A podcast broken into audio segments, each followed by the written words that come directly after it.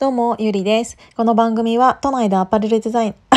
アパレルデザイナーをしている私ゆりが、ああでもない、こうでもないと言ったり言わなかったりするラジオです。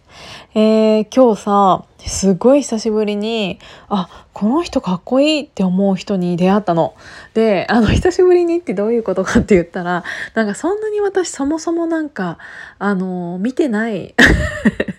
誰かを見てなくてであの異性として何かを意識してあの道を歩いているわけじゃないからなんかそういうことを何も思わないんですよね普段。なんだけどあのたまたまパッて目に入ってうわかっこいいって思ったことがあってこれね多分女の人だったら共感してくれる人って多いと思うんだけどあのねあの最近さチャリンってこ乗ってる人って多いじゃない？でそのチャリのえっ、ー、とチャリに降りん？チャリを降りてそのチャリンコを片手で押しながら歩いてる感じ。わかる？これ。これわかるかな？あのー、最近のチャリって結構かっこいいチャリっていうか高級そうなチャリとかいっぱいあるじゃない？それ。で、それを片手で普通に歩きながらなんかあのー、サドルのところだけポンって持って押して歩いてる感じあれ何がいいかっつったらその人がたまたま多分ロンティーだったのよ。ロンティーをあのー、腕まくりみたいな感じで肘ぐらいまで上げていてそれでそのままスッスッスッって歩いてるんだけどなんかチャリンコが多分そもそも軽いんだろうけどめちゃくちゃ軽そうな感じでこう片手であの誘導していくあの様がめちゃくちゃかっこいいと思ってあのそもそも女の人って多分男の人のあの腕の筋肉っていうかあの筋というかあそこら辺が好きな人って結構多いと思うの。でチャリンコを片手でそのまま押せるってある程度の力がないと無理だって分かっているしで手もある程度大きくないとそこのなんかあのサドルじゃなくってペダルじゃなくって何？あの頭らへんのあのチャリの頭らへんのところをあハンドルか。ハンドルのところをこうやって押し歩けないじゃないですか。ある程度手が大きくってある程度の力があってってあのバランス感覚がないとそれができないじゃん。それをね軽い感じでねしかも日本橋っていうなんか街でやっているっていうのがすごいかっこよかったの。これわかるかな？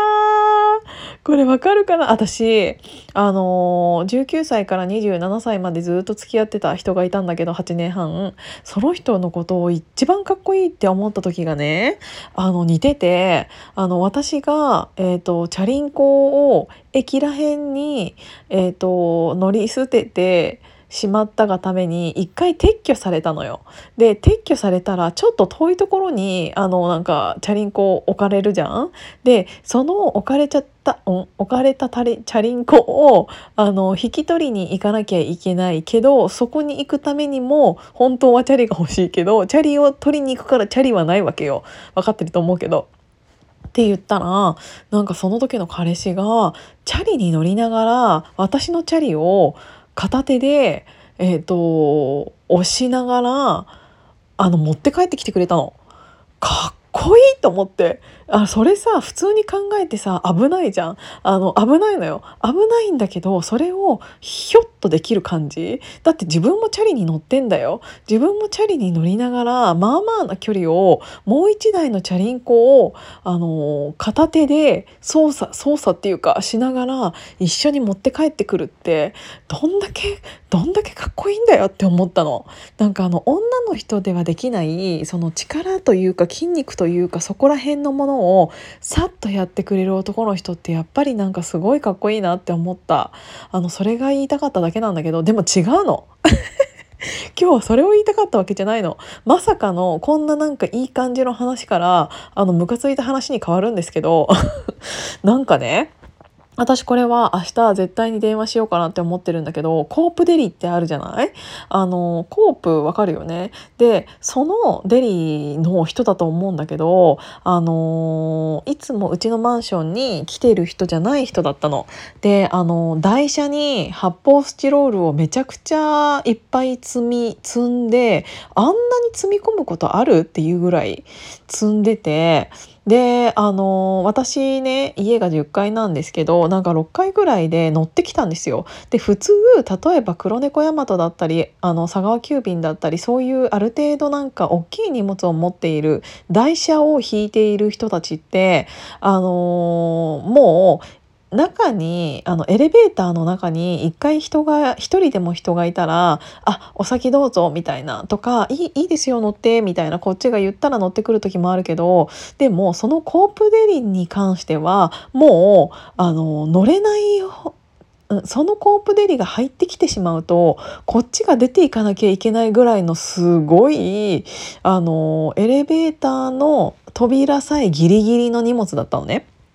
でそれもあの私が10階で乗ってで6階の時にチーンって開いちゃってでコープデリがなんか私がいるのを確認したにもかかわらず「あすいません乗っちゃっていいですか?」みたいななんかそういう一言もなくぐいぐい入ってきたわけであのぐいぐい入ってくるもんだからで私もねあのバッグを持ってたわけよ。それで結構一番端っこまで避けたのにもかかわらずそのバッグがなんかギュってなっちゃったの。なんかあのもう私一人が入る隙もないぐらいそのコープデリが入ってきたからなんかその台車と台車の上に乗っているその発泡スチロールのなんか数々がなんか私をめちゃくちゃ潰したのね。で結構な勢いで入ってきたからなんか私もバーンってなっちゃってで私のカバンとそのコープデリのなんかその台車がめちゃくちゃぶつかったのよ。それなのに「すみません」の一言もなくでなんかそのこ1階に降りましたで1階に降りた時もこっちが開けるを押しとかないとそのコープデリはあの出ていけないわけよ。